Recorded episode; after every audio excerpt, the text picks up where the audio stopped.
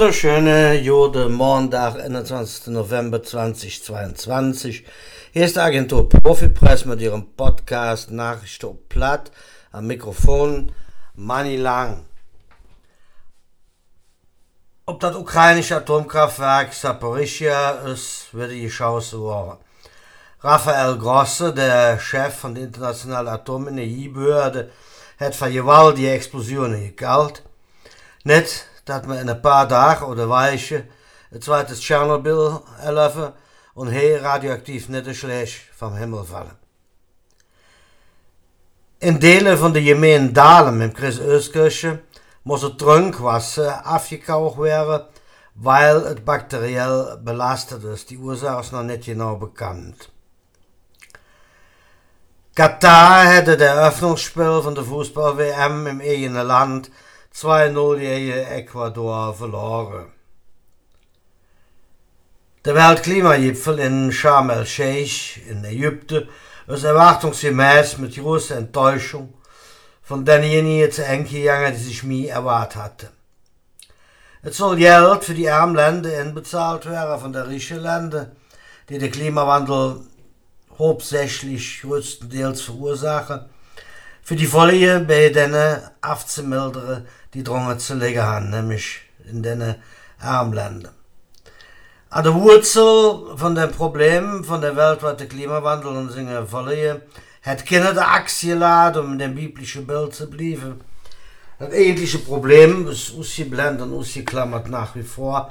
Und wie es heißt, sind es im Jahr fünfzehn äh, politische Delegationen mit Sonderflüch oder so ja im Privatjet nach Ägypten angereist. Die deutsche Bischofskonferenz war mit zweiundsechzig Mann beim Papst in Rom zum Ad Limina-Besuch. Kein Mensch hatte okay zum synodalen Weg erwartet. Das ist auch ausgeblieben. Einfach ob er ernst Wörtchen zum noch immer hantierenden kölschen Erzbischof, haben wir doch Hoffnung durch. Aber die Hoffnungen sind enttäuscht worden, das ist ausgeblieben. Franziskus hat geschrien, Wölki blieb im Amt. Im Besen von seinem Sohn Adrienne Levano ist in Kummer eine Stelle bestehen für Arthur Levano verlassen worden. Er konnte neunzehnhundertneununddreißig für die Nazis nach England flüchten und ist neunzehnhundertsechzig gestorben.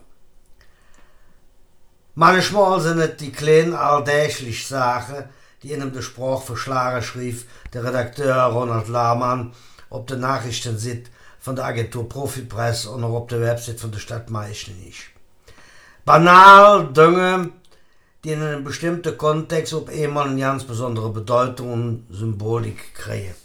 So war es auch bei Gisela Freier, schrieb er, als er im Jahr zweitausend mit Lichtgesinnten Überlebenden von der jüdischen Familie, Familie von Kommeren in London zusammengetroffen ist. In der Küche von Adrienne Levano und seiner Frau standen über dreißig Lübing-Tassen vom Kölsche Weihnachtsmarkt, die sie von ihrer alljährlichen Reise ins Rheinland mit nach Hus nach London gebracht haben.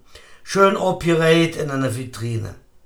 Zuerst konnte ich ja nicht begreifen, dass in dem Nazi-Deutschland bald die komplette Familie geraubt und ermordet hat, Andenken aus Deutschland in ihre hält, hat Gisela Freier gesagt. Aber dann habe ich begriffen, dass die Sammlung ein Zeichen dafür ist, dass zwischen den so sehr traumatisierten Gruppen Normalität und Freundschaft wieder möglich ist. Ja, und das führt auch zu einer einmaligen Aufarbeitung von der Geschichte, von der Jesierte, von der Biografie, von den Jötter, die hier am Bleiberg in der Stadt Meißenich, vor allen Dingen in Meißenich und Kommere, gewohnt, gelöff, gelebt haben und die größtenteils von den Nationalsozialisten umgebracht worden sind. Ebenfalls auf der Sitz von der Agentur Profipress und von der Stadt Meißenich kann man nachlesen über den szenische Lesung, die äh, Michael Mombauer, das ist der Leiter von der Marienschule in der Oeskirche, und seine Kollege, der Theaterpädagoge Axel Gering, äh, im kommenden Bürgerhaus am Samstag gemacht haben.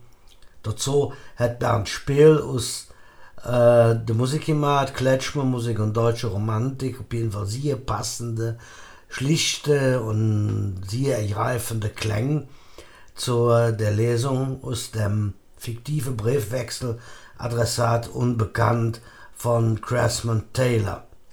Das ist eine U S-amerikanische Autorin, ähnlich Werbetexterin von Husus, die neunzehnhundertachtunddreißig das erste Mal im New Yorker Story Magazine äh, die Geschichte veröffentlicht hat. Hat sich inspirieren lassen von echten Briefwechseln und hat einen fiktiven Briefwechsel zwischen zwei Freunden ähm, thematisiert, die beide zusammen eine Kunstgalerie in San Francisco betrieben haben. Der eine, Martin Schulze, ist neunzehnhundertzweiunddreißig von Amerika nach München übergesiedelt. Der andere, J. Max Eisenstein, ist in San Francisco geblieben. Und es entspinnt sich nun nach der Machtergreifung von den Nazis ein Briefwechsel zwischen den zwei. Und es geht nicht nur um die Briefe, sondern die Briefe spiegeln auch tatsächliche Handlungsweise, Verrat und ganz schlimme Sache. Der Schulze über Lett, die Schwester von dem Eisenstein, der S A-Mann, die Hunger der her sind in Deutschland, und diese Durtaue in einem Park in München. Daraufhin revanchiert sich der Eisenstein, Max Eisenstein, an seinem ehemaligen Freund Schulze, der inzwischen ein giftiger Nazi geworden ist, indem er ähm, äh, fiktiv ähm, umgestellt in seinen Brief, von denen er natürlich weiß, dass sie von den Nazi, ihre, Nazis ihre Zensur gelassen wäre, dass er Kontakte äh, zu jüdischer Lück hat, die jüdische Lück hat, dass die jüdische Verwandtschaft hat und dass er vor allen Dingen konspirativ für verbotene Künstler am Agieren ist. Und in dem einen wie in dem anderen Fall kommen schließlich Briefe nach San Francisco zurück mit dem Stempel Adressat Unbekannt. Et ich kriegt der arme Max Eisenstein so ein Kuvert, als er seine jüdische Schwester Giselle äh, fast auf offener Bühne äh, ja, äh, ein Pogrome an der begangen hat in Berlin und dann tatsächlich als äh, in München der Durchführung, wo sie bei Martin Schulze Unterschlupf gesucht hat, gerade her in Amerika, Adressat Unbekannt. Die Post zurück, die Identität geklaut, jede Kontakt, jede Hoffnung, alles kaputt. Und auch seine Kampagne, je sein ehemaliger Freund und Kompagnon endet damit, dass äh, seine äh, Indiskretionen bzw. seine Intrige bei der Nazi-Zensur äh, abgeht und auch Schulze aus dem Verkehr getrocknet wird und die Post an Max Eisenstein zurückgeht nach Amerika mit dem Stempel Adressat Unbekannt. Ja, das war äh, ein bisschen intensiver zu dem Samstag in Kommere. Ebenfalls am Wochenende haben die Satzfeier Junggeselle mit ihrem Wahnsinnskonzert äh, Jexenlache Musik machen, in der Meißen ihr Dreifach-Turnhall, ihr fünfundzwanzigste Auflage und damit ihr Silberjubiläum erfolgreich geführt. Auch von diesen Stellen von der Agentur Profipress herzlichen Glückwunsch. Ich allemal wünsche mir eine gute Woche, bleibt gesund, lasst euch nicht umkriegen von den schlechten Nachrichten der Welt und sorgt dafür, dass es Juden euch geht in ihrer Freundeskreis, in ihrer Familie geht. Halt zusammen und schickt euch bis nächstes Jahr. Tschö.